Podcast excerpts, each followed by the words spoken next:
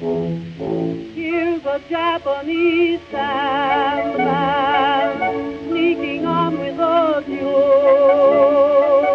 Just an old second hand. Hello and welcome to Good Friends of Jackson Elias, a regular podcast about Call of Cthulhu. Horror films. and horror gaming in general. I'm Paul Fricker, I'm Scott Dorward. And I'm Matt Sanderson. and once again we have. da- da- da- da- da- da- Hello, I'm Mike Mason again. Yeah. Yes, Still chained to the fireplace.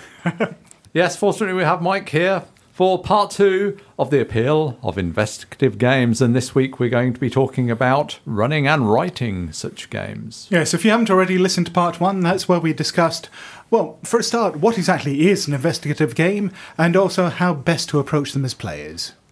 But before all that, we've got other things to talk about. Matt, you've had some Kickstarter updates on the site recently. Yeah, there's actually been another couple of Cthulhu projects pop up in the last couple of weeks that sort of broke quite a quite a period really where there wasn't much happening up on the up on Kickstarter. Do you want to give us a quick rundown of what's happening? Yeah, so the f- the first one that's up there at the minute at the time of recording is Sign and Sigil, which is from a collaboration between Make Believe Games and Cubicle Seven, where effectively you play the bad guys. Yay, cultists! Cultists win. How is that any different to how you usually play the game, though, Matt? Exactly, but now everyone can play like me.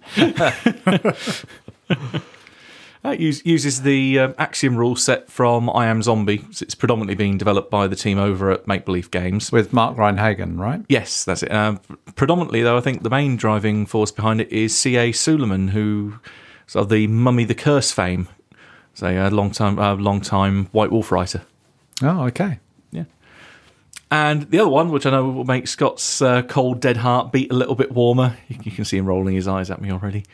Yeah, Sweet Dreams Cthulhu! Yay! What the fuck is a Sweet Dreams Cthulhu? Oh, you see, it's when the, Howard Lovecraft goes to bed and he gets woken up in the middle of the night by his big, his uh, good old friend Cthulhu, who says he can't sleep because he's afraid of the dark and the things under his bed. And it's it's so cute. It's a, is it a children's book? Is that right? Yeah, it's, it's, got it that is right? a it is a kid's storybook uh, Yeah. from the same team did the C is for Cthulhu um, alphabet book and the cuddly toys. Is this the per, the people that bought us the massive cuddly Cthulhu that you had on an earlier show? Oh yeah. In fact, they um, they have got some left over from the stock that went to the states, so they are offering a limited tier where if you're in driving distance, you can go and pick it up yourself. Some people have been saying that we don't care how much it costs to ship it, ship it because they really want them, Wow. and uh, they are. I hope think- we're not responsible for this. Yeah, oh dear God. I, See what you've done now, Scott. I, I am not taking any blame for this. None. but they are giving away one as well as a got a freebie giveaway as part of the campaign. Plus, running some competitions like they did last time, which I've entered my name in for, uh, So- doing a capturing this uh, photo contest. So, if any of you listeners out there want a cuddly Cthulhu, a plush Cthulhu that is probably larger than any of your gaming friends, then you are dead to me. then uh, then come over to blasphemoustomes.com and look up the Kickstarter that Matt was just talking about. Yay! We also have news from Corey Welch, who is running Gatsby and the Great Race at the Nexus Games Fair in Milwaukee. This takes place on May the 27th, and uh, he's got Ed Possing and Jennifer Martin and Mark Martin all helping to run this. Will be a, a three table game, I think, running from 6 pm to midnight. So if you are interested in this, head on over to uh, our website because we'll have more details about it there. Yeah, uh, if you've not played Gatsby and the Great Race before, it is an experience. Uh, it is quite, quite unlike almost any other Cthulhu game, or probably any other Cthulhu game you are likely to play. Yeah, so I I played it at Gen Con and then ran it at Gen Con the uh, following year with uh, the guys from uh, Nerds Domain. And yeah, that was that was a lot of fun both times round. Is it that time, Scott? I guess it is time once again for me to announce the Lovecraftian word of the week.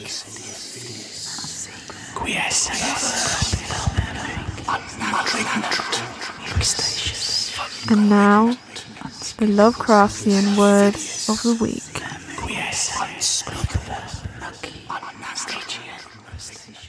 And this week our word is one of my favourites actually. Occult. It's an adjective. One. Of relating to or dealing with supernatural or magical influences, agencies, or occurrences. Two. Available only to the initiate. secret, or mysterious. Three, beyond the realm of human comprehension, inscrutable. Four, hidden from view. It's also a noun. Occult practices or techniques. You see, I see VTR and I think Vampire the Requiem. What's that supposed to be? Transitive verb, I think. It is. Mm, okay. Or as a transitive verb. See, first time one of those have come up on the show. To conceal or cause to disappear from view. Wow. that is a long I, one. I, I cut a fair number of definitions out, Matt. Ah, He's editing the dictionary now. I am. I am in control of the meaning of language. Cower before me. I was just going to put magical shit. That's all I was going to do. that pretty much sums it up Well, much more concisely. Secret Matt. stuff, you know, that's it. Well, it's the secret stuff rather than the magical shit aspect of it that I was attracted to for this because obviously, once again, we are talking this episode about investigation and mysteries. Th- this, I think, is a very interesting word i- in, in Lovecraft for that reason because it does have that double meaning. Uh, things that are beyond normal human comprehension, that are magical somehow, but also things that are hidden from view, things that are secret. In Lovecraft, those two aspects are usually combined. The occult, the you know, the magical world, these these monstrosities from beyond space and time that we see in, in occult terms, are also very much hidden from everyday life. So, do we get the word occult used without the kind of magical, mystical meaning? Yes, quite often in the you know, the term occluded, which comes from the same root. But um, yeah, I mean, you get uh, it is used in astronomy, for example. Right. Yeah, I've, heard, I've heard occultation used before, mainly because it's a term that derives out of mage. But again, to, to hide or obscure. Yes, yeah. So I mean, for example, I think an eclipse is a form of occultation, for example. But astronomy and magic are pretty much linked, aren't they?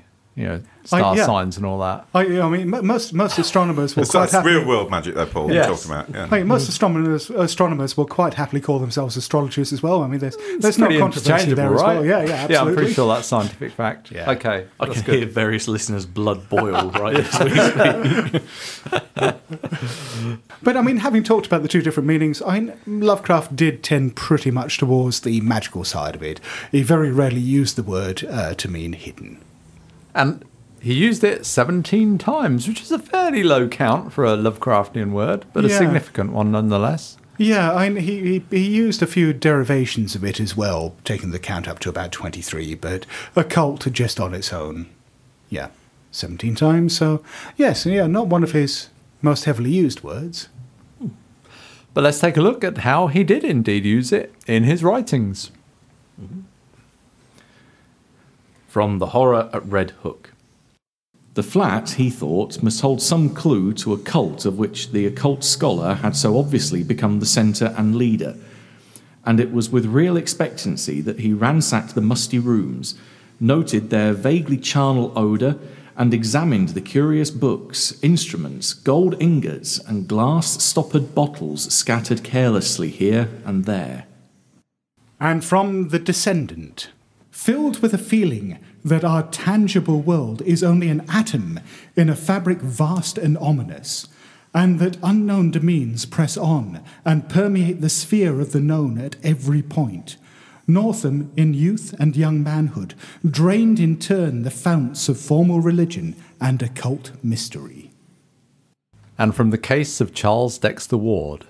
He had other concernments now, and when not in his new laboratory with a score of obsolete alchemical books, could be found either poring over old burial records downtown or glued to his volumes of occult lore in his study, whether startlingly, one almost fancied increasingly, similar features of Joseph Curwen stared blandly at him from the great overmantel on the north wall. From The Haunter of the Dark. He had himself read many of them, a Latin version of the abhorred Necronomicon, the sinister Liber Ivonis, the infamous Cultes des Goules of Comte d'Erlette, the Unaussprechlichen Kulten of von Junzt, the old Ludwig Prinn's hellish De Vermis Mysteriis. But there were others he had known merely by reputation, or not at all. The Pnakotic manuscript, the Book of Dzyan, the crumbling volume in wholly unidentifiable characters, yet with certain symbols and diagrams shudderingly recognizable to the occult student.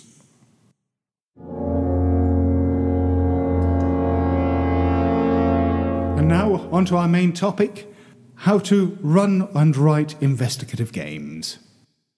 previously on the good friends of Jackson Elias. Yes, previously, folks, we talked about the appeal of investigative games uh, from the point of view more of a player and how we dealt with it as a player and the attractions thereof. And, you know, if you listen to the episode, then I don't really need to explain it, I guess. And if you haven't listened to it, you probably should do. You can't be giving them orders, Scott. Yeah, yeah, but but but to give some context to this discussion, It would. I, you can be absolutely perverse and listen to this one first, or in isolation, but you're, you're hurting no one but yourself. Didn't you say you were going to hit people that listen to it out of order? He just randomly does that anyway. Yeah. Oh, yeah. okay. That, that was the whole clue pinata uh, thing that we were Yeah, talking about they, might have, they might have clues for him. He must punch them. anyway, if you want to know about that, that's only episode one. But now we're moving on to running and writing investigative investigative games. This is one of the reasons I don't like them because they're hard to say. Yes. I, and th- this is an episode that I've been looking forward to because this is something I personally struggle with an awful lot. Um, I, considering I've written a number of investigative games and yeah, obviously playtested them and run other ones, it's it's not something that really comes naturally to me. So I'm hoping that the three of you can educate me about this during the course of this episode. And if at the end of it I still suck in running them, it's your fault. Well, if we haven't, Scott, we'll give you your money back. Excellent. So, yes, as Scott alluded to, we have all written, published scenarios and worked on published campaigns, and many of these would fall into the umbrella of, of investigative games, right? So, how do we deal with that? When you think about presenting an investigative game, when you think about uh, structuring it all and and how you're going to uh, present the mystery to the players, is the main focus for you on the clues? No. Sometimes, yes. There you go. No, but sometimes yes. Uh, do you want to jump in and say yes, Matt, just to complete everything? No, I'm, gonna, I'm very much going to be on uh, Mike's side with that. That it very much depends on the story.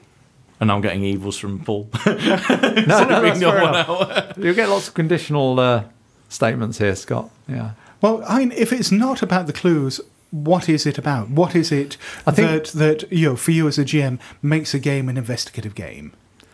Well, I think I'm going to go back to um, something that I realised when we were talking in the first episode.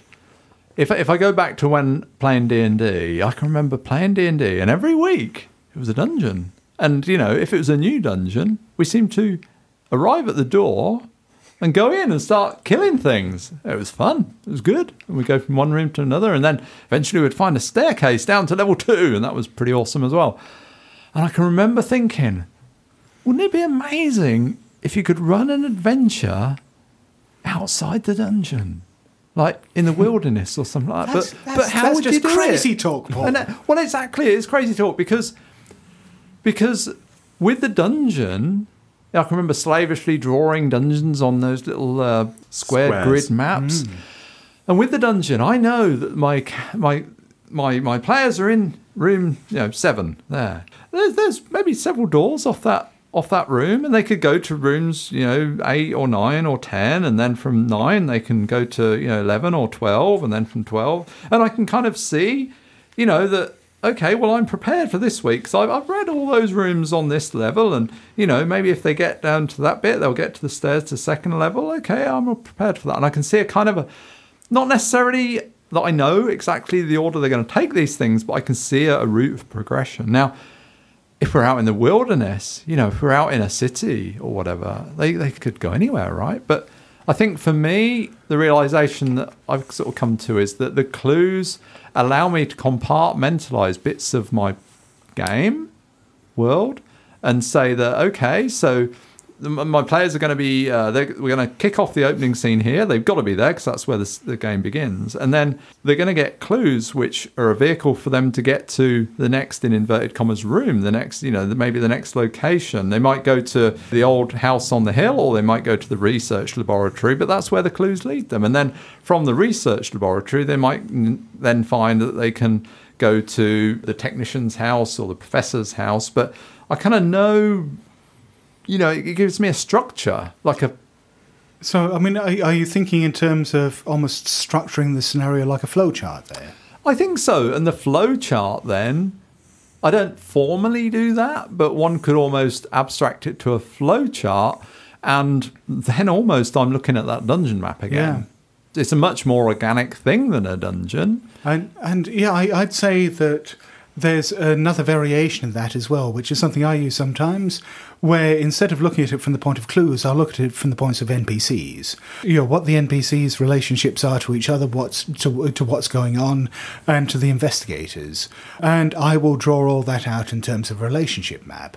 And that relationship map is almost like a different form of abstracted dungeon, in that you know you're going to NPC A, and they know such and such, or their motivation is such and such, or they must lead you in such a way, and they know about NPC B, and if you you know, approach them in the right way, they might point you in the direction of NPC B, or they might you know go off and kill NPC B if you you know, do the wrong things and stuff like that. But it Or they might- again is that diagrammed approach. Or they might, you know, get to, you know, the research assistant or whatever it is, this NPC, and then start putting the pressure on them and asking questions you didn't expect. And, you know, revealing either things that link into the plot that you hadn't planned or the red herrings or things that you improvised. And they might go off on those. So it's more open than the dungeon because if they're in the dungeon, they can only there are physically only those three rooms they go to. So once you take them out of that, there is more freedom, but we can still put some kind of structure on it. And I think that's what the investigative structure, like you said, can provide, whether it be Yeah. through NPC, relationship diagram, or through a sort of investigative clue kind of structure. I, I think if that's done well, it can be quite satisfying.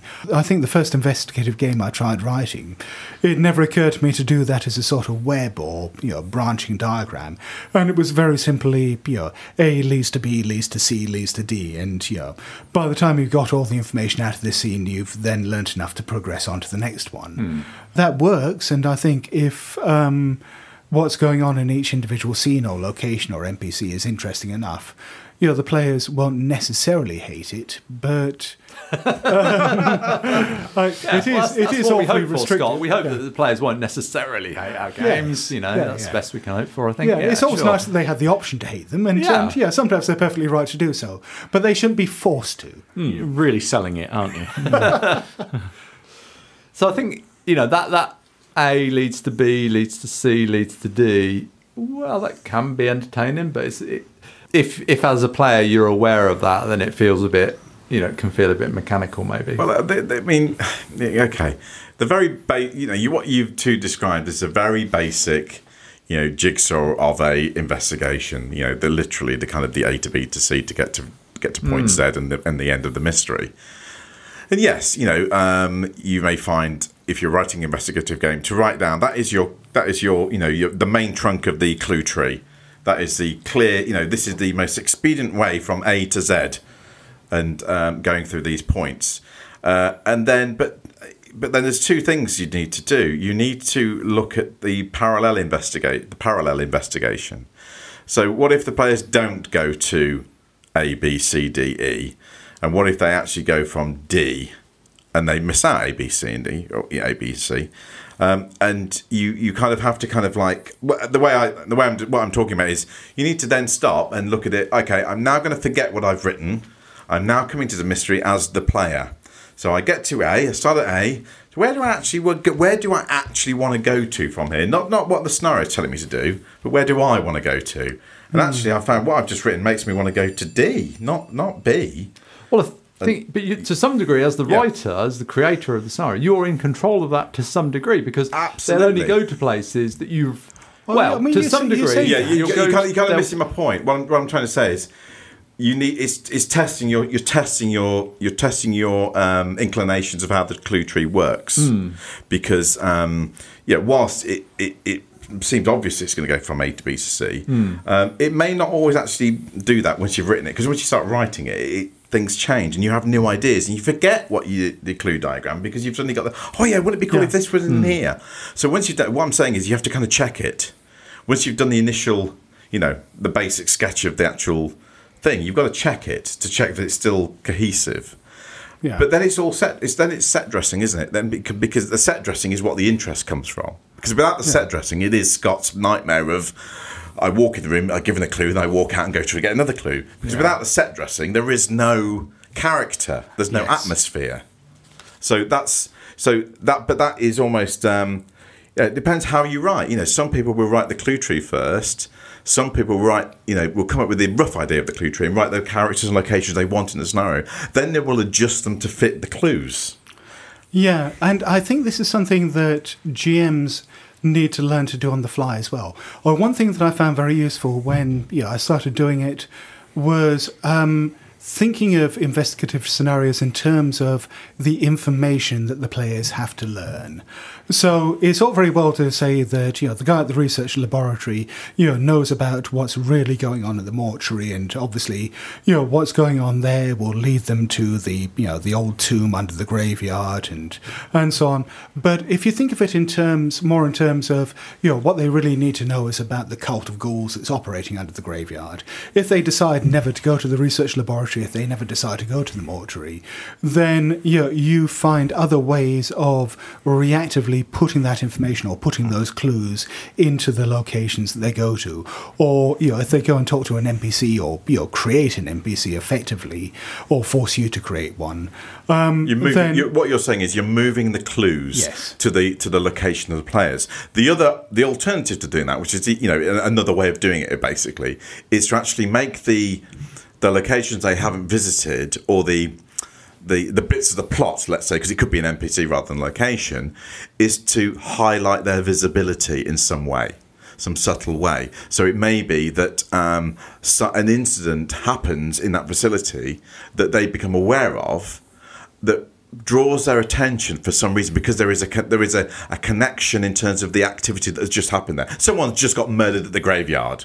Yeah. That they someone they knew. Therefore there's a reason for them to go there. You want them to go to graveyard anyway, but you are attract you're basically highlighting the graveyard to Well, them through I- an action. I think you've touched on something you know quite interesting there, which is I mean you said that it's someone they knew that got murdered, but the thing is because you're you're presenting a very limited amount of information to the players, uh, you're presenting the world through you know a, a series of very limited brushstrokes. That whatever you tell them is almost certainly going to be significant in some way. So that um, if you s you know, they- they- they're doing something unrelated, and you say, "Oh, by the way, you come across a newspaper article, or you turn on the television, and you see a story about someone getting murdered in an unusual way in the graveyard." The players, artificially or whatever, might think, "Oh, actually, you know, I can't see a direct link between that and what we're doing, but it sounds a bit weird, and you know, I've I've just been presented with this, so you know, I better add that to my list of clues." And you know, th- this may sound like a very artificial RPG thing, but it's something you actually see quite a lot in detective fiction. And if you read, particularly Raymond Chandler, Yes. there's there's shitloads of stuff like that that happens in the Philip Marlowe novels, where there's something apparently unrelated that Marlowe will, you know, he, he'll overhear another character, a supporting character, talking about it, or you know, it, it will just come out of the blue, or an apparently unrelated, um, you know, client will come up and ask him to do something else, and of course it'll all tie back into the main mystery. Uh, that happens in Christie as well to a large degree, that everything in there has value, that it's all related to what's going on. Um, and I've heard this at the game table as well. And to some extent, it infuriates me that you've got the player sitting down and taking apart the mechanics of the story, not engaging fully with it, but more almost taking a like a critic's eye on it, saying, "Oh, we could mention this, therefore this is obviously important to what's going on, therefore I should have to follow it," without kind of just rolling with it as a fun exercise. They're taking a bit more of a clinical step away from it, which can bug me a bit. I can, it's a perfectly valid way of looking at it, but not at the game table, as far as I'm concerned. If you were sat um, sat reading it, uh, reading it at home on your own, thinking, "Oh, yeah, that, I can see that working," that's fine. But say at the table, it bugs me. I think that comes. I think that a lot of that may come down to the more experience, because I'm sure nowadays, Hmm. Matt, you probably can do it quite subtly and, and not flag it. I think you know less. Um, certainly, I know from my experience. You know, when I started out and you know, early days of GM and stuff, I'm awful at doing that kind of stuff. And that, but I know that I'm. I think a bit better at doing them now. I think a lot of that is showmanship. That's the showmanship of the the keeper in a sense of how they mm-hmm. how they hide the clues within in obvious sight almost. So they so they in one sense, yeah, it is a nod to say, yeah, there's something over here. You should go and do something about it. But equally, it's not too obviously mm-hmm. kind of go there now. You know, you want to kind of seed it into the other stuff. So they have a choice. Well, they think they have a choice. Yeah, play, play, But you are you are subtly engineering them in a way, but that's part of the, the craft of being the gameskeeper. Well, it almost seems like you're kind of conducting the orchestra, really. So you, as, if the tempo's sort of dropping a bit, you can kind of throw in things to pick it up or direct it. Whereas if it's all rolling along nicely and they're doing stuff, you know, you don't need to throw so much in.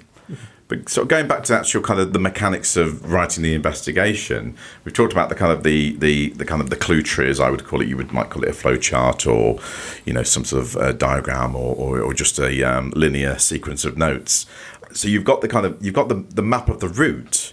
The other thing I would say to consider is once you're kind of happy with the general you know route of play, direction of travel, is to consider the timing and you can take this two ways. You kind of need to consider the timing of the clues because certain clues are going to really explode the scenario in terms of you know this is going to be a reveal at this point that actually is going to move things on or actually bring it to a climax. Or, or, or push the players in a particular Uh, direction. yes. So understanding how to time them without it being a without it being a kind of a holding the players back because equally that's no good either because you don't want to kind of you know force the players to have to wait for the clue but you want you want it hopefully to be an organic delivery so actually it builds it builds to the scenario's climax in an organic way rather than you know the players hitting the climax in scene two or you know, taking ages to get to the climax, which is equally as bad. Um, so uh, understand the timing of the clues because some of the clues can be timed. They can only happen after a certain thing has happened. But I'm thinking about you know what we've been talking about in terms of how we structure these things. What what's occurred to me is the fact that in in almost all the cases here, you've been talking about um, starting from the end point and working out how the players are going to get there. Um, or at least, you know, a series of of, uh, of milestones that are going to build towards something. And it occurs to me that you know, my, my natural inclination when I'm putting something like this together, which may be why I struggle so much with investigative games, is that I tend to front load stuff as much as possible. I create a situation, uh, usually tied in with what the player characters you know, want or are doing, or you know things they care about, and it's sort of here's this situation, here are some complications, here are some locations and NPCs that are tied in with it, particularly NPCs with agendas who are going to confuse things and and you know draw things up a bit, you know, stir things up a bit, and you know, where is all this going to take us? The ending is the last thing I think about if I think about it at all. It occurs to me that that's, that is entirely really the wrong fit for investigative games and maybe why I struggle with them so much. I wouldn't say that's wrong at all. Because one of the joys I find, especially when I sit down and run some scenarios, is how they can play out very differently each time, even though hmm. they are investigative scenarios. Hmm. That they can have very different endings depending on what information the PCs have picked up along the way. You can have one group that realizes it's this is what's going on, but haven't got hold of MacGuffin, so they can't approach the end scene in the same way that another group who have maybe got partially an understanding of what's going on, but have got the MacGuffin, go in and again solve it a completely different way. Setting up the situation, giving the way different ways that the PCs can come and find what or find out what's going on, and then present the keeper with these are a few options as to how things could end up is a lot more flexible and a lot more, I'd say, rewarding when you run it because then it's going to be that you get a lot more replayability out of it rather than being, oh, right, they all arrive at this particular location at this particular time. There's X, Y, and Z bad guys here, and there's a shoot, uh, there's a shootout. That's dull. You want something that's going to be different and I'd say keep it fresh every time. I think the things you've got in common, you would call them bangs, Scott. Yeah. Things that, and we talked about bangs in, in the show before. They're, they're things that the GM can have a list of that they can throw into the game to spice things up and get things going, and they're The- the- the- incidents that the players can't really ignore. Yeah, that they've got to react to, but there isn't a set reaction. There isn't an expected reaction. Yeah. It's a problem they've got to come up with their own solution to. And uh, Matt, you're talking about sort of, you know, they'll find clues at certain points that sort of direct them in certain ways or allow them to do things. Clues and bangs, are they so different in the in the structure that we present them? I'd, I'd say perhaps not. Perhaps, you know, there's a, there's some sort of parallel to be drawn there because One can jump out and bite you. The other one might uh, might be. yeah, but in the way you. they kind of drive the game. Oh yeah, that they both have the same kind of end purpose that they drive things forward. Yeah. But one is very much it comes get it comes to get you, and the other one is you go and get it. Yeah, and I think that's an important point. I mean, when in the last episode when we were talking about the player side of things, we were talking about what made an investigative game investigative is the fact that you have player characters who are actively going out uncovering things. Now, the thing about bangs is, yes, you can go out and actively uncover something that triggers a bang, or it can be something that the GM throws in to spur some action when perhaps the pace is dropping a bit. If that isn't something that the But isn't that players kind of what we do with a clue? Oh yeah, but but if it isn't something the players have actively gone out to seek, going back to the Raymond Chandler example, let's say that the players are floundering a bit. Uh, they've gone off, they've investigated, they've got to a you know a dead end, and then a, a new client walks in with an apparently unrelated case, and this turns out to connect up to everything else. Is is that really a clue? Because it's something that the player characters haven't uncovered. It's something that has come to them. I'd argue it is a clue. You're, you're putting it in their laps. I mean, I'm not sure. Yeah, no, I mean, I'm, I'm, I'm not saying that you're wrong with that, but I'm just trying to understand. I'm just saying that, that they both serve a similar kind of purpose for the GM. They drive they, they, in a way of ultimately, driving the, yeah. I mean, they are slightly different things, but they Yeah, do. yeah, yeah. But they do do a very similar thing, which is effectively what you're both saying: is they drive the plot along. Yeah. yeah. I think what's uh, interesting about clues is also how much clue do you get? There are really, really important clues in the Call of Cthulhu rulebook. We I think we call them obvious clues, don't we? Yeah. Um, that are kind of like, well, if, if they don't get this clue, at some point during the scenario, it's unlikely they can actually achieve the end of the scenario because it's so it's such an important clue. And so, you know, it's called an obvious clue to kind of say, you know, it, it needs to be made obvious to them in such a way that they can't help but find it in some way.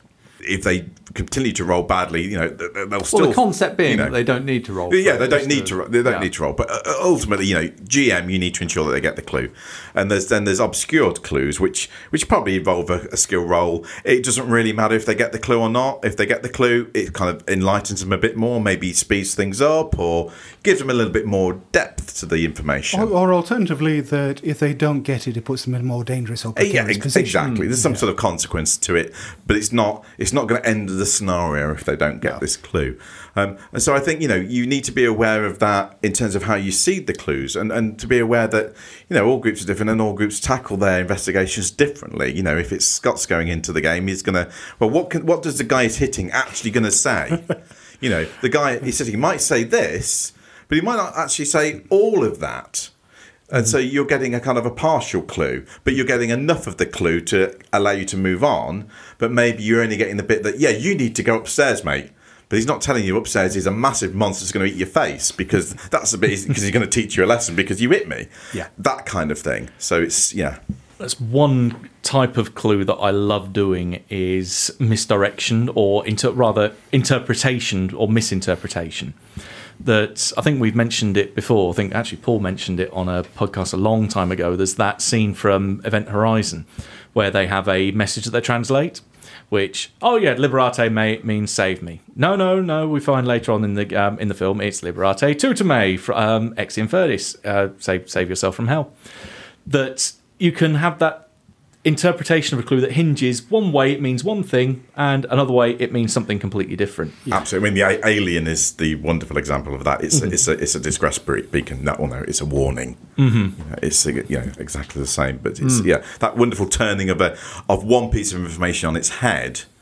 And allowing the players to kind of have that realization in their, on their own terms and in their own timescale really kind of you know often kind of becomes a real defining moment of a particular scenario. Sometimes. Well, that's something we've talked before about, Mike, is, and, and kind of termed the oh shit moment. yes. It's when the players sort of go, oh shit, you know, we thought it was this thing and suddenly it's this thing, you know, we thought we were doing the right thing and suddenly we realize we've made everything worse or we've triggered the whole terrible thing.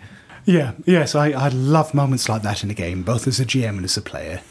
It's, I did have one recently where one of uh, one of my players in a game uh, twigged that what was going on and did have that. Oh crap! If I go there, I'm going to be doing this and I'm going to die. hey, hey, well done! You get Yeah. to live today. I, are there any other really strong examples you can think of of, of interesting types of clues? drawing back to real basics, and then you can kind of chunk up from there. But you you got you know you've got objects, information, I'd say events as well. being- events, and uh, I guess location in terms of you might you know you see the you see the stars aren't right that's a pretty big clue. You know but in terms of delivery you know information. i mean information at the core is the core- is, is the center of all of them isn't it? You know that's what it's about. So the information it's how the information is imparted. Is it in a book? Is it inscribed on a on something? Is it does it come out of a person's mouth? Is it something overheard? And that kind of thing. And um one of the things for scenario writers and, and keepers is, is that kind of uh, coming up with you know interesting ways to deliver the clue which i mean you know crime fiction is built on that you know in unusual and interesting ways that clues kind of come out. You know you, the, the the clue you know crime fiction about serial killers have always got the you know the mo of the serial killer leaving a clue in a certain way on the crime scene. You know whole tv series are based off that and you know so there's a kind of certain joy in terms of like being creative in terms of the clue placement Yeah, yes. I, I, think one of my favourite examples for you know, really shaking up the crime formula there is classical film noir DOA, um, where it basically starts off with this guy turning up at the police station saying, "Yeah, I want to report a murder. Um, oh, who, you know, who's been killed? Me." He realises he's been poisoned. He doesn't have long to live, and he's desperately trying to you know uncover the identity of the killer before he dies. I think that's a, a really strong kind of twist on a classic clue. yeah yeah I've only ever seen the remake with Dennis Quaid, but I still like it. All right, I didn't realise there was one. Yeah, I've not seen the original. With all this in mind, with you know our understanding now of what a clue is and how they should work and so on, how does that then inform how we structure the scenarios? Do we think the the um, I, I was about to say classic, but almost cliched mode of you follow the trail of clues, you learn enough information, then you get to the horror at the end, and you you know you die or go mad. Do, do you think that really works anymore? I, if if it doesn't, or you know if you can't find interesting ways of presenting it, I, how do you shake that up? How do you come up with a fresh approach to the the, the classic Call of Cthulhu investigation? I don't think there's a formula, or I, I try not to use a formula. I think each scenario, each story is, different. I mean, I'm sure there are commonalities between them, but I don't aim to have a set way of doing it hmm. because I think you know different stories demand different ways of delivery. Not very helpful, but yeah, I don't think there's like one set way. Let's elaborate a bit on that then. Can you think of some concrete examples? Maybe not giving spoilers for scenarios you've written, but ways in which you've shaken up that formula. I've got one that I've used a couple of times. I think I've mentioned it uh, in previous episodes. That to some extent, I play I play on the player's expectations. That in certain instances, they're going into a game and thinking, "There's a blatant bad guy here. Someone is doing something bad, and I've got to stop them." What if there's no bad guy? What if it's hmm. just a situation that some poor hapless sod has found themselves in? What if it's something that is beyond just the people here and now that they can see in front of them? What if there is, as I say, no moustache twirling villain and it is just situation has got so out of hand that that's where you find yourselves at that moment in time? And it does. It, a lot of them suddenly find that they're like a ship without a rudder. They go, "Holy crap! What do I do now?" Yeah. the investigation that has no answer can be unfulfilling and unrewarding for a player. But if handled right, it can almost be the essence of horror because Yes. Mm-hmm. of the fact that you come to understand why you can't understand it or why there is no answer because the answer is so horrific or so untouchable that, that actually therein lies the horror of the mm-hmm. situation. But I mean, I, I would also say, because obviously a variety of people listen to this from experienced keepers and, and professional writers to, to people who've literally just picked up the game. And I think it's okay if you want to run a really simple A to Oh, A yes. to D scenario. If that's you know if that's what you're comfortable doing and starting off with, and uh, because you Oh. you know we all that's what we all started with. I was, I was about And, to say, you know, I, I- yeah. I think if you're a starting keeper, you probably should. Yeah. And I think that was one of the strengths of the, the Doors to Darkness collection, in that, you know, some of those scenarios, from a modern design perspective, might seem a bit oversimple or a bit linear, but if you're a starting keeper, that's exactly what you want. Whereas very much adhering to the kind of school that Mike's saying, and kind of the more I'd say advanced end of the keeper scale. Um, without giving spoilers, there is a particular Delta Green scenario that I adore. It is fantastic, but it is completely unwinnable. It is the experience of playing through that scenario, realizing there is no way to survive. I'm not saying no way to survive this, but no way to solve and kind of do a traditional tick box win. Well, that- that, I mean, you, you, you, you're hearkening to, to a scenario that's, uh, that goes way back. It's actually first appeared in Dagon magazine, and it's a scenario called um, uh, You in Your Small Corner by Andy Benison. And for me, that was the first time I read a no win scenario. I don't know that one. Uh, it actually ended up, because I, I it's one of my all time favorite scenarios, and I reprinted it in the um, the Whisper. Actually, I kind of don't want to give it away, but you you, you, basically you, you start with what is a very formal. You know, you are playing kind of police officers and caseworkers, that kind of thing in, in England in this particular circumstance. Uh, looking uh, at at the case of a, a person that has, um, has, think they've gone missing and you follow a very procedural kind of situation, but it leads you to this point of revelation that means that you now understand. Well, you think you kind of understand what has happened, and there is no way to solve this, and you have now damned yourselves into Yeah. the same situation. Nice. It's it's a wonderful. There is no way to win. You you will. Yeah, end the scenario either drawing to black or you're all dead. But wonder because it because it took a really routine investigation and then just flips it, which is you know I think a wonderful trick. Um, you know you can't do it every time. You know. No, otherwise it become then it, it's just like feeling playing one of Scott's games are one after the other. That suddenly everything is bleak and depressing and horrible. Well, yeah, I I was thinking when you were talking about that that yes, I have published at least one scenario where you've you've lost before you even start playing, yeah. and yeah, there, there is there is no way to, yeah, there, there is no way to have an even remotely positive outcome on that one. But also, I mean, uh, to answer my own question, in terms of structuring the, the investigation in a different way, I, I suppose the one example you know that, that that that I've done that I think I'm happiest with was one I wrote for you, Mike, which was Blackwater Creek. Mm. It is sort of an investigation, but at the same time, it's done in a very sandboxy way. It's lots of locations and NPCs, each one of which you know holds a different facet of what's really going on.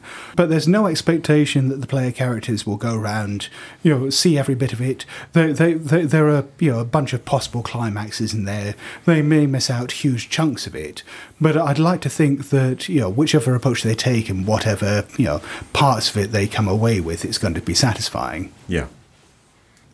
And the other, I mean, just I'm just thinking um, of an example, is the um, scenario in the rule book, the um, Crimson Letters, Oh, yeah. Do- what do you want to- uh, which is um, um, Alan Bligh wrote, it, and where you have an investigation, but it is completely open ended, and the keeper decides. So every, you could actually sort of replay it and it would be a completely different scenario every time because you actually decide you know, you're given a range of npcs and you're told to pick which one you want to be the central focus almost which, which one may be the actual villain of the piece.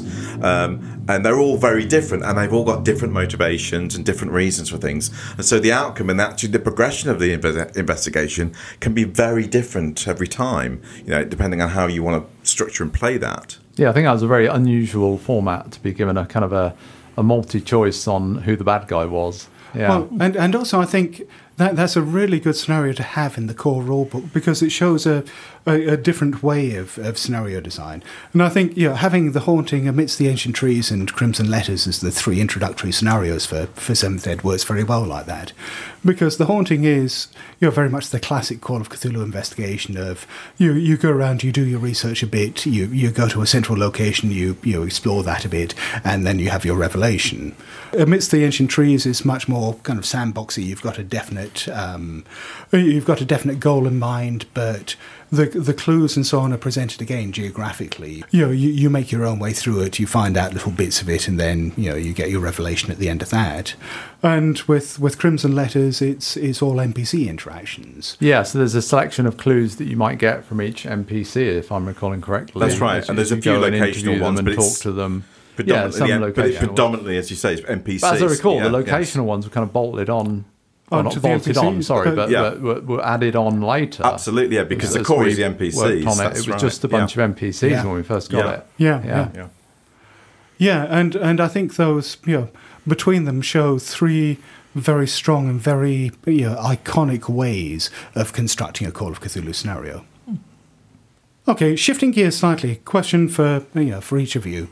How hard should it be in a game for a player character to find a clue? I'd say it honestly depends on the clue. It depends on the scenario, and it depends on the characters you've got. I personally, if I if I'm playing, I like to get a kick out the fact that yeah, I found quite an important clue that was quite obscure, but it says that's a that's a win for me. Is being able to find hey, I found that thing that was really well hidden. Go me. I like to pass that on to players that play in my games. Um, I like to put a situation in there where the character has all the chance of finding that clue, but I'm not going to force feed it to them. They have they will have to go and get it. But I don't make it hard. I just make just set the scene for them, and then it's for them to put the dots together. Yeah, I'd, I'd kind of go along with that. I wouldn't um, spoon feed it to them, uh, and if they miss it, they miss it. Um, and like I said, when I, I mean the game I referred to earlier with Martin Alatep when I first played it, you know, we went to Egypt on the strength of one name, and it was like, well, do we go to Cairo and look for this guy? Because I'm not even really sure he's related to it, but we didn't know where it, it was so hard finding clues. But it kind of led us on, and, and that was that was tremendous fun because we were really having to sort of scrabble to sort of find stuff out, um, and really felt like we were really working for it. It was good. I think there's a certain challenge, um, and I think, I think getting anything too simply is as much of a turn off as not getting it at all. Yeah. Sometimes, and I think you know, I think a, a, a little sense, a, a sense of achievement to some degree. Is a is a motivational factor for players. It's part of the enjoyment of the game. You know, oh yeah, I made the roll, or I beat it out of him, or I you know I talked him round. You know, without making any rolls. And so yeah, you know, as a keeper, you've got this toolkit. You know, you can you can you know you want to deliver this clue to the players because you need the scenario to move on. But how you actually give the clue you have a you have a range of tools you can use in that instant. You can you can do it through role play and if it doesn't quite come out then you can make a roll or you can make a roll and then play it as the role play. You can make it obvious and say you know the clue is there. You know you know so the clue you say this this book is sat all alone on the desk. And you've told them that there's the clue. You've got to open, you know, you've got to open the book and read it, but but you know, but they've got to make that decision, and then if they ignore it, then they can walk away. And you know, for well, I gave them the clue, and so when they've got stuck later on, and they make an idea roll to get back on track, you can say, "Well, you remember that book that I mentioned that was all alone on that desk?" Hmm. Oh yeah, oh yeah, and now so they've got to go back and find it, but somebody moved the book, and then I've got to, go, you know, suddenly the adventure's moved on, and they're moving up in it. But it's you're trying to keep excitement there to some degree. So you know, use the tools that you have in a meaningful way that gives the player, you know, a tangible sense of achievement to some degree, without making it impossible. You know, if every clue's an extreme roll, then you're not going to get very far, and people are going to get fed up. And the GM's going to be stuck with a whole load of handouts they wish they could give the players. Yes. What do you say, Scott? I yeah, it's something I struggle with again. Um, my natural inclination, which I have to fight against an awful lot when running investigative games, is to be parsimonious with handing out clues to make it really difficult for the players to to find stuff. So, for example, if they're interrogating someone who obviously has a secret or you know knows something, I will by reflex roll play that character as being evasive and, and blocking and so on. Really sort of expect the players to you know kick off against that. And you know I will quite often find that players give up quite quickly if they if they feel they're being blocked by an NPC. And a lot of players don't think to call for an interpersonal role. Uh, so sometimes know I'll prompt that, and sometimes I will just sort of say, "Oh, you know, do, do you think he's lying? Do you want a psychology roll here or something like that?" Because yeah, it, it, it's surprising how often people don't do that. Well, actually, what you often do, Scott, from my observation, is not that. It's you. You play the character as evasive, and then you tell the players that he's lying. Yeah. And then it's kind of like, okay, we've got this uh, nice old guy from the, you know, the library or whatever, and we're chatting to him, and we've asked him the question, and now we know he's lying. But what do we do about that? I mean, we're going to Yeah. lean over the desk and start beating him up. No, or- just shoot him in the kneecap. It works every time. you know, what are we going to do? But it's it's not just those interpersonal ones. I don't know. I what you were talking about before, Mike, with the the timing part. I constantly have to remind myself, particularly with convention games, that I want to try to move the action on to something more interesting. And I'll find myself almost hoarding clues and and you know sort of say, oh, thinking that if I give this them this information too early on, then they're going to wrap it up in ten minutes. And I, yeah, I, I keep having to remind myself from experience, no, no, that won't happen. No, that never happens. And Yeah. by dropping that in, that I'll introduce a sense of urgency, a bit of uh, energy into the game. Um, yes, yes, they'll suddenly understand a lot more about what's going on. And that's not necessarily a bad thing. If you are unsure, think to yourself, is this an obvious or an obscured clue? Because there's your answer. Yeah. If it's an obvious clue, then do your best without force feeding it to them to give the clue to the players. If it's obscured, then hold it back as much as you like and make them work for it. And I think that's a, a handy rule of thumb. Obviously, there's a bit of grey in between, but you know, Yeah, I, I must admit, I tend to look at it less from the point of view of whether it's obvious or obscure, and more from the point of view of what that revelation of information will do to the game at this stage. Sure, because I, I think you, you. I imagine we're all the same as in our running. We're also kind of in our. It, there's an inner voice that's also talking about writing it, and there's like, well, if I was right, you know, this isn't how I wrote it, or I don't know what it. You know, there's a there's a writing head as well as the ga- the GM's head, and sometimes they can Yeah. be in opposition. Mm-hmm. Well, also there's that kind of I don't know director composer thing of, of, of the GM. You're sat at the table, like you say, Scott, and you're only ten minutes into the game, and you're thinking, this game slot is kind of you know my evening is we've got until eleven o'clock. That's four hours, and there's a part of you thinking if I give it all to them now, they're going to be done by eight o'clock. So you're basically you're pacing the game. So you're Yeah. you're you're kind of you know you've got a handle on the throttle. Well, except, you know, I, I, I think the point I was trying to make is that's not actually that easy a thing to judge. And I, I you know, the, the thing that I struggle with is that I'm so overcautious on that. That um, you know the the times that I've gone against my natural instincts and you know thrown in those clues that I know should get into the player's hands at an early stage and leave them to deal with the consequences of it.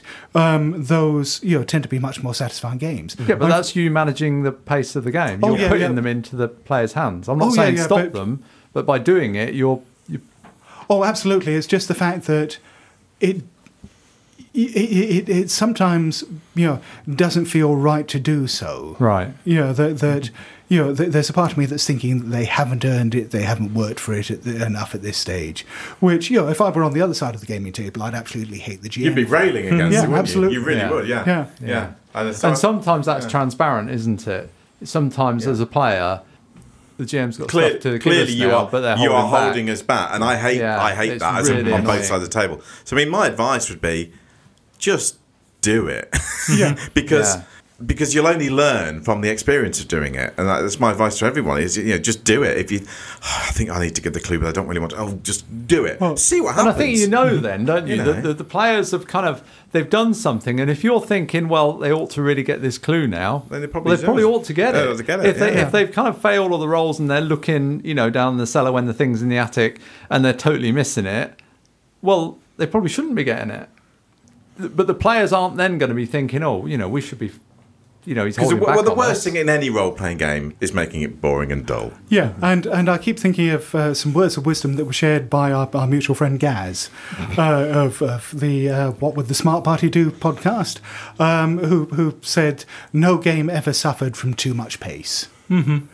And yeah, I, I, mean, obviously, I'm, I'm sure you can come up with counter examples to that, but I think there is a bit of wisdom there in that. Um, yeah, particularly for one shots, and I, I, I suppose for chapters of longer campaigns, I'd much rather have something that you know perhaps runs under the time allocated, uh, but you know It's a great experience. That, that's right. Every moment of it is exciting, rather than thinking, oh yeah, I got my four hours worth, but you know, two hours of it were worth playing. Absolutely. No, I, I would much rather play a two-hour game and, and have a fantastic time and end it, and then have two hours to chat with everyone. Like, hey, wasn't that a great game? Wow, when you did that, and da, da. great. Then four hours of like, oh my god, I wish this game Yeah. would end. Why, did, why didn't he give us the fucking clue? Yes, exactly, Yeah, I've, exactly. I've had. A, there's one particular instance which I always keep at the uh, kind of the tucked away in the back of my mind, thinking if I'm presented with a player that does something interesting, something unexpected, and I'm teetering that, uh, on that edge of saying, well, does it happen or doesn't it happen? I'll always go, yes, this ha- it will happen because I played in one particular game where anything I tried to do that, when in retrospect, when we got to the end of the scenario, could have been, yeah, actually, I could have solved that if the GM had actually answered my question the GM just stonewalled me on asked, um, um, when I asked particular questions. He just did not respond, and I eventually just gave up and just sat down. When, as I said, realizing that if he had actually responded and I'd been able to follow through on my actions, I would have finished the scenario in about half the time. All right, let's move on to perhaps a slightly more contentious question here. I say contentious, but I imagine you know you, you you'll have fairly obvious opinions about it. But do you think clue gathering in a game is a job for mechanics or a job for role playing? I'd say more role play. If you can do something that would justify you getting a clue or a piece of information, then you can get it. The mechanic shouldn't hold you back, is what I would say. I don't know. I think the mechanics do play a part in it. I think the spot hidden roll or, or whatever is fair enough. Okay, it's a really easy answer. I'm not playing a board game, so it ain't just mechanics. I'm playing a role-playing game, so I want to do a role-playing and a bit of mechanics. So a bit of both, Yeah. please, Yeah. because that's the game I'm playing. I'm not playing a board game where it would be purely mechanics. I'm playing a role-playing game, which involves role-playing. So I want to do a bit of role-playing, and I've got supporting mechanics that support my role-playing. The end. Thanks very much. Good night. Yeah. I, the, the reason I ask this is I'm not naming any names, but I, I, I- I remember listening to an actual play recording of a game of Trail of Cthulhu some time back, where uh, the GM ran it in such a way whereby you know the, the, the players would go into a particular scene and it would be right okay who has this ability? Uh, do you have that ability? Okay right but you because you have that you, you're going to spend a point you're going to spend a point. Right okay that means you notice this this and this. And the player at this stage hasn't said anything other than you know yes you know, at that stage, their, their clue hoover has gone off. They picked up the clue. There's been no role playing involved, and it was one of the least satisfying games I've ever listened to. Yeah, I'd find that incredibly dull if I was in the player's position. Say, Yeah. what? Why am I here? I'm just watching you tell me everything. I mean, paralleling that with a D&D game, you might as well say, well, who's got uh, who's got an axe? Okay, you've killed the orcs. Next room. Yeah. Who's got a bow and arrow? Okay, you've shot that. Whereas that's the most interesting kind of D and D for me because it wipes out that combat to not even a roll. So what about um, have any of us been in a investigative game that has just stalled, fallen flat, and broken? Or Yes. run one, perhaps. Well, that- I- I that guess, has yeah, happened? well, I We're mean, talking about running games here. Well, I mean, there is this classic idea about Call of Cthulhu that you will at some point fail a roll and the investigation will stop. Have you ever actually seen that happen? That's in game? exactly my Yeah, question. Yeah. well, that's what I'm talking about. Personal experience rather than Yeah. this No, I, hypothetical I, situation. I, I hear this apocryphal story all the time. Yeah. Well, I did used to. I've never seen it. I've never experienced it, and I've never actually met anyone who said it's happened in their games. I haven't played Game of Cthulhu with it, but I have played in a game where that happened. Oh yeah. Yeah, it was Unknown Armies. The uh, Green Glass Grail, it's called. It's Oh, in yeah. the Weep collection. Yeah, yeah. Yeah, we never finished it because we had no fucking idea on how to go, where to go. Um, certain NPCs we met, we tried rolls, we didn't succeed, we left because it was pretty much, oh, you've had your chance, now you're out. And so the whole thing ground to a halt. So we never got to the end of it. and the GM couldn't like, you know, get the game going again in any way. no, or- we, we ended up scrapping the scenario and playing Huh. something else. So, the, the, was it just the GM couldn't think of a way of reincorporating or you know um, representing the clue in a different way? Or? exactly that. They said that even uh, she was looking at it going, I have no idea how to get you back on track. Okay, Mm, n- next game. No, I, I mean, I remember, I mean, this is, you know, more down to inexperienced GMing. I remember back in the 80s when I first ran Masks of Nyarlathotep. It was the first campaign that I'd ever written. And because I hadn't developed the confidence at that stage to sort of rewrite bits on the fly and, and um, reincorporate clues in those ways, there were a couple of bits where it wasn't that it hit dead ends, but there were certain bits of information I wanted to get into the hands of the players, and they didn't make the right rolls, and they didn't talk to the right NPCs, and I really wasn't quite sure how to do it. So I think confidence makes a Oh, I huge think difference. there. experience Yeah. and confidence certainly helps, and I mean, and that's why in seventh edition there are there are mechanics to get you out of trouble if you Yes. find you know that you aren't that experienced and and, and, and you're you you may be playing a published scenario that you haven't got it completely in your head, let's say, and you find yourself running into this dead end. Well, you have multiple mechanical means to actually rejig the uh, the start engine of the scenario and, and start it in an, uh, you, know, a, you know a day later or you know use use the push mechanic or the Luck spend or or the idea roll. Well, ultimately, to, the know, idea roll. The idea so roll, if they're but- totally yeah. stumped, then we can have the idea roll and kind of put it back on track. But if they fail it, they're back on track, but in a bad situation. Yeah, you've, Yeah. you've up the you've up the you've up the cost of the consequence of the of that. But but ultimately, you know, you, you've got the car running in the right direction now, and hopefully they can pick it up and run with it. And there's no there's no there's no um, limit to how many times you need to use it. If Yeah. that, if you need to keep using it, that's that's fine. Yes, you know, keep, keep digging the hole deeper. yeah. Hopefully, you know, as you as you develop um, your experience and confidence with with running uh, Call of Cthulhu, you find that happens less and less because Yeah. you become more in tune and more flexible. And you know, just the just the weight of the number of games and things you've run, you you find you have ideas you steal from previous games or other scenarios you've written. You just oh, I'll incorporate that here. That'll make it work. And you know, it becomes easier to do. Yeah I think, I mean, the analogy I would use is, you know, when you start out playing Call or running Call of Cthulhu, you perhaps, like we said, it's, it's a simple sort of step by step game. And it's a bit like, you know, getting on the train and going from, know, London to Leeds or something. And you go through some interesting places, but, you know, you're going to get there and, and it's pretty direct. Whereas once you get more experience with running it, it's more like a road trip. You don't. The players don't really know where they're going, but they get in the car and they drive to an interesting location, and maybe they go down a, a wrong road, and you know they get back on, and they kind of, you know, it's a circuitous route, but they do end up somewhere interesting. And to me, that's you know that's that's, that's the And fun of it. A big, slightly um, controversial.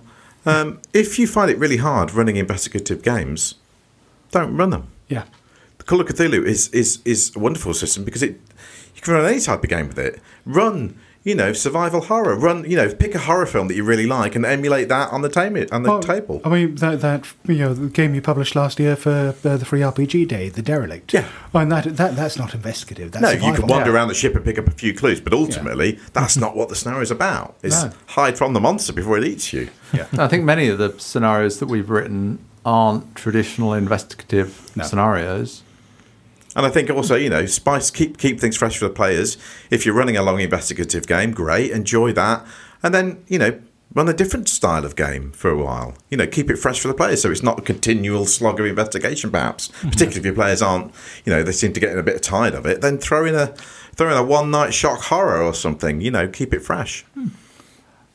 Building towards wrapping this up, I mean, based on what we've talked about with in terms of of presenting clues and finding clues, I mean, if all of that goes horribly wrong, or if the players just you know go down wrong avenues and you know don't don't think of the right things to do, in the end, is the game a failure if they don't learn what's going on? No, sometimes I think it can be a lot more amusing for at least for me as the GM that they can come up with their own theories about what the hell was going on, and I'll just sit back and smile and say, "Yeah, it could be." Yeah, certainly. I've played in games where, you know, we haven't solved what's going on. I don't really know what happened. I had a great time. It was great fun being involved in it. And at the end, we're like, so what was going on? Yes. Yeah. I mean, it gives you the option. I mean, you know, often, you know, you get to that point that Paul's just said, and you kind of go like, okay, well, look, what's kind of going on with this? And you kind of spill the beans. But sometimes you might go, well, well, give it a few weeks and we'll come back to it. I mean, Yeah. you know, maybe a different set of characters wander Yeah. into this situation now, Yeah. you know, who know what you know.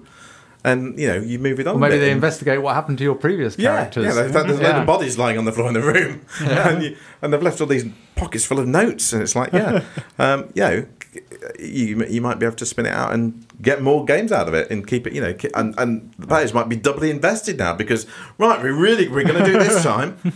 And and I think even if you don't come back to it, as long as the ending is satisfying and climactic, then yeah, and and, and the players have enjoyed it, you've had a good game.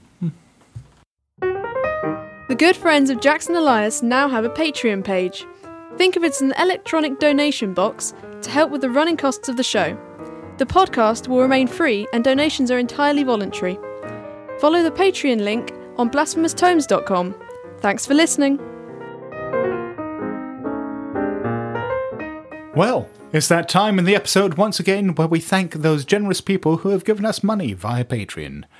The money you give us pays for all our hosting costs, our bandwidth costs, the domain registration, uh, the occasional new bit of equipment, all the things that go into actually making a podcast, and allow us to actually do this.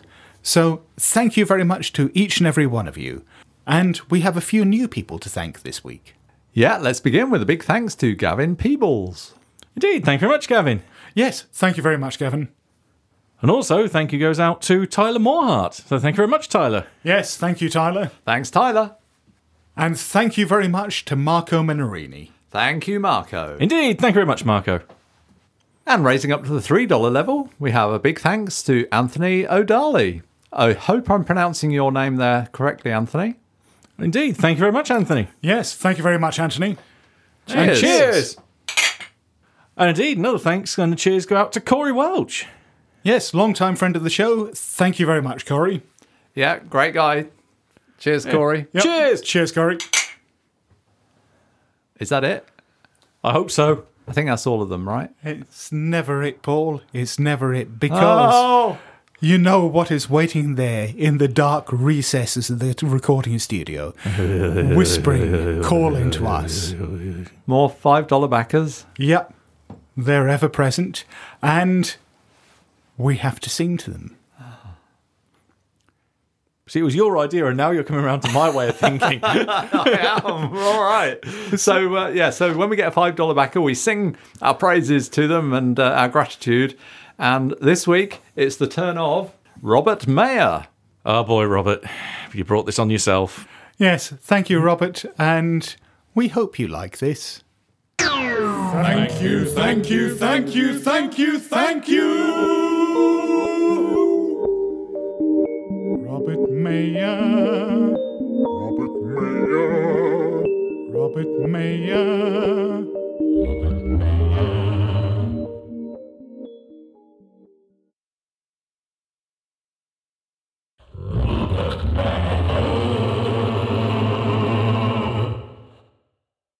And the next cacophony goes out to Neil Latham.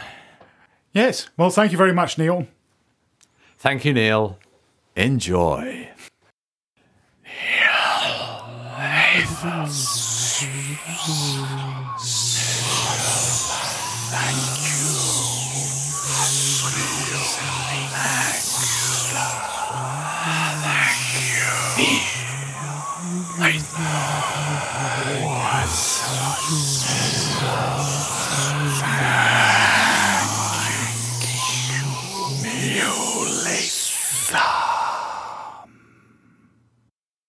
So, once again, we've been getting some feedback online about our previous episode and the discussions therein. Scott, I understand Evan Dorkin's been in touch. Yes, uh, he sent us a, a message via the Blasphemous Tomes website. Yeah, I, I was really pleased to get this, and, and the last few messages that he's got. I, I, I've been a fan of Evan Dorkin's work for a long, long time. If, if um, you know, on the off chance you don't recognise his name, he's a comic artist. He's been producing fantastic comics for a long time, like uh, Milk and Cheese, Dairy Products Gone Bad, and and Dork and has recently been working on a Lovecraftian project called Calla Cthulhu, uh, is- uh, which probably makes more sense if you see it written down, but I'll link to it from the show notes. So, Evan says, I thought Event Horizon was an enjoyable warm mess with a game cast and enough small surprises to offset the badly shifting back and forth between Hellraiser, Alien, and a typical slasher. Minus points for my least favourite genre trope. My long dead relative is somehow here, and I'm sad. Instead of calling BS on it, so please kill me. Yeah, that does kind of happen, doesn't it? It Yeah, does, all these uh, dead yeah. relatives Hey, and it's my kid. I somehow didn't notice that they were on the spaceship with me all the time, but I'm going to run over to them even if they can't walk now. Yeah! Yeah, there was an awful lot of that in this film, and yeah, it does require a certain certain suspension of disbelief, which I probably don't have the energy to put into this film. But anyway, on to your comments about Columbo, Scott. Yes, I made a throwaway comment in the last Investigative Games episode about uh, William Peter Blatty's character, uh, Detective Kinderman, and the similarities to Columbo. Uh, Mr. Dorkin uh, did point something out here. One thing, or rather, just one more thing, I hope you don't mind me mentioning is in regard to Scott's Columbo aside on episode 103. The Columbo character predates the publication of The Exorcist. The first Peter Falk pilot for the series aired in 1968. Before that, the character appeared in an anthology TV episode and a play. Um, the second Falk pilot also came out before the book was published. Now, I remember seeing the first Columbo um, appearance on TV. That it was in that anthology, um, in that anthology show, and he was a mean bastard. He really, he, uh, he was, he was not the kind of dotting, oh, just one more thing, kind of uh, friendly, personable, almost clownish type character. No, he was a real hard, really, really mean Huh. character in it. Yeah. But apparently the story doesn't end there, right? No, it doesn't, because I coincidentally, uh, about the same time, Tor Nielsen posted an unwitting riposte to this on Google Plus, uh, where he posted a link to an interview with William Peter Blatty, where Blatty was discussing exactly this, and uh, I, I shall endeavour to link to this from the show notes. But the the, the pertinent bit was, um, yeah, uh, Blatty saying The Exorcist predated Columbo. It was close, but what people forget is that after I had submitted my manuscript to the publisher, another six to eight months went by, not to mention all the time that I slaved over the manuscript a year before that. I feel quite strongly that Columbo ripped off Kinderman. Uh, there's very little doubt in my mind. I asked Peter Falk, he said no, it had been planned before your book came out. But my manuscript was circulated all over town, all the agencies and production companies and studios, and somebody said, and I know who that somebody is, wouldn't this be interesting for our detective? I must say it does tick me a little. So, yeah, there does seem to be some uh, confusion about this. Uh, I, yeah, it could be you know, a classic case of parallel development. It happens the whole time. But yeah, yeah, it's uh, well, I, I, I don't think we'll ever know for sure. But like, you know, 50 years later on, he's probably over it now. Well, he's dead, so yes. Well, you That know, won't that won't stop him. that won't stop him. He'll be back. Take revenge. And over on Twitter, we have a comment from Mrs. Meeple commenting about the episode that we did about Lovecraft, which is, uh, I think, was episode 100, if I recall was. correctly. Listening to the really interesting and important discussion of Lovecraft and racism by at good friends of JE, I never made the connection between the fear of others themes and Lovecraft's xenophobia. Penny dropping moment. Oh, we're glad to provide that moment of enlightenment. So, yeah, it's um, yeah. I mean, it's something that yeah, I think you know, particularly Paul and I have discussed quite a lot. Um, you know, not not on the podcast, but in private discussions about know how much we we felt that Lovecraft's racism and xenophobia actually played a depressingly important part in what makes his fiction work for us. It was good to actually talk about that on the episode, and we're, we're glad that it, it hit a chord with you. Yes, and we've got a new iTunes review. Uh, we're obviously very grateful every time we get an iTunes review because, you know, not only is it a nice little boost for our egos, but uh, apparently it makes quite a big difference as far as visibility on iTunes is concerned. You know, getting multiple reviews and getting a, a steady flow of them. So, you know, if any of you feel moved uh, to actually write a review, uh, we would be exceedingly grateful. The review is written by somebody who names themselves a new friend of Jackson Elias. And what a fine name that is. Indeed. Real good choice. When I first started listening to the podcast, I was a big Lovecraft fan, but had never played a pen and paper RPG in my life. Skip forward a year, and I've convinced my mates to have a weekly game and am knee deep into running masks. In brackets, four character deaths so far. We're all new to this, so I'm pulling my punches a little. And then he goes on to say the host's knowledge and enthusiasm are top notch, essential listening for any keeper, player, or even just horror fan. It's always a good day when a new episode drops. Couldn't recommend it more.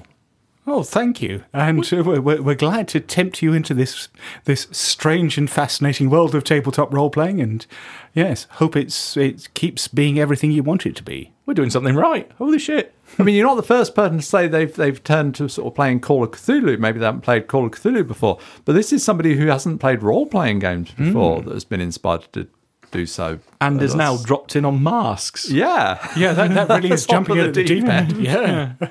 wow, good uh, good play to you. Yeah, great stuff. If you want to send us any feedback or get in contact with us, you can find us on blasphemoustomes.com. There's a contact form there on the website. There are also links to all our social media presences. Uh, or alternatively, you can find us on Facebook, Twitter, Google Plus, um, or just hiding in your closet at night.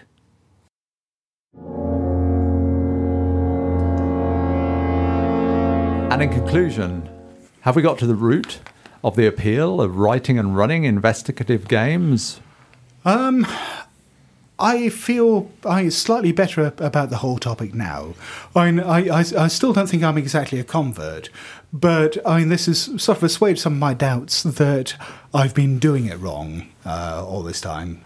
And, and yeah, I feel slightly happier now about, you know, the maybe slightly idiosyncratic approach that I've got. Hang on, we, we got that on tape. Scott is slightly happy. Yeah, okay. I'm, I'm less miserable than usual. That's How okay about then. that? Right, that's good. Don't want to rock the boat too much. And sorry, Matt, but we're not using tape. Oh, you know what I mean. Yeah, it's, uh, th- this is what happens when you record with old fogies like Matt. Not up to date with modern technology like us youngsters. I was saying, I've got. I was just saying earlier when we went to lunch that say I had a huge collection of VHS tapes still. What's the problem? So, Mike, you were just suggesting we uh, we each put forth uh, a book or a film or a TV show that we're enjoying that kind of encapsulates the investigative feel that we might want to go for. Yeah, I was, Paul. What, what would you say? I've just been watching Fargo, so uh, I'd recommend that. It's it's, uh, it's a great show. Uh, the TV the, or the TV film? show, the TV show. I've just been watching. Uh, I haven't got to the end of the first season yet, but I'm I'm close to it.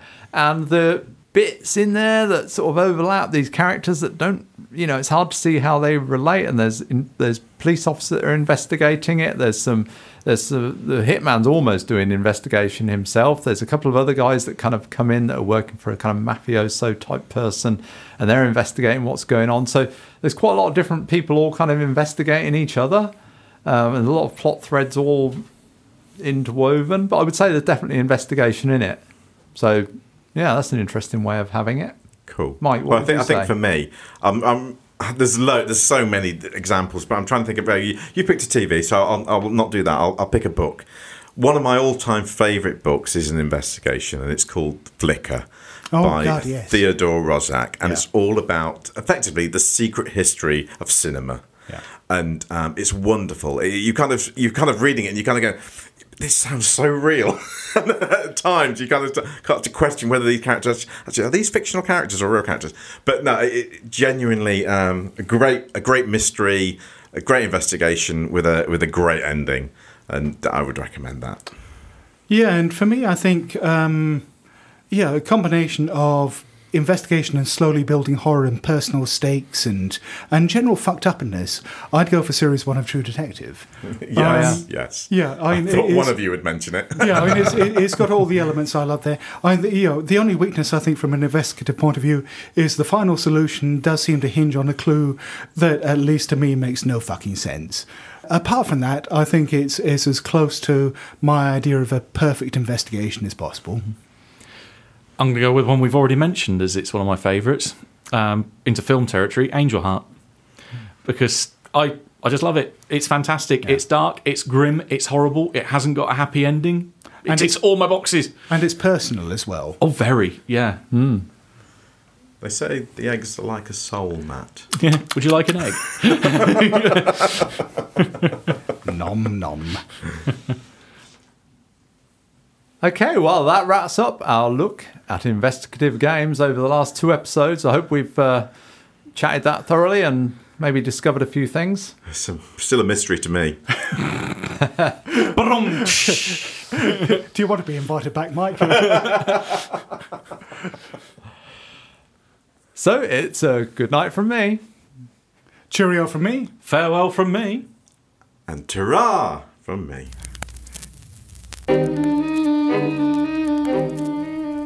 Hello? BlasphemousTomes.com.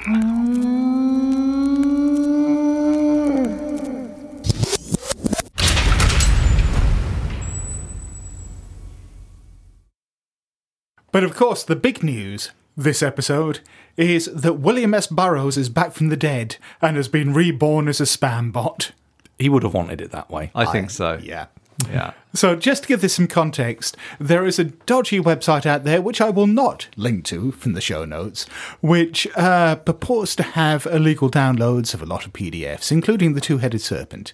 And uh, they pad out the description of uh, their downloads with some computer generated text which seems to follow the cut up technique and draws from a lot of esoteric sources, I think.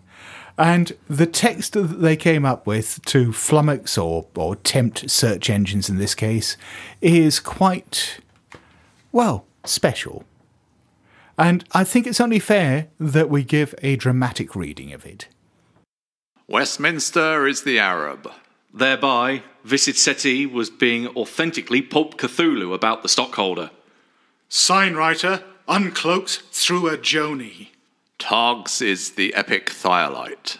Family is munificently the two headed serpent toward the bane. In posse afterthought, license is the Nicole. Thrillingly Afghani slowpoke is a intention. Arabic Enoch, extremely implacable, gets around snarkily for the stagnantly unsophisticated fur-fur. Sootflakes were the modishly Jurassic epic scopes. Transrenane Frazzle was decadently boring. Personable Jana can round up. Misleading Armand can mingle. Serial methadone must plead from the splintered possessorship. Neoprenes can bloat. Pulp Cthulhu is the handsomely deplorable gaiety. Unspoiled reselection in fixes. Bearably unvarnished Jared has quipped from the gastronomic foraminifier. Superfluous aborts were the thronetic multivalves. Concussive spaniel cannon fetter per the synthetically drony yardage.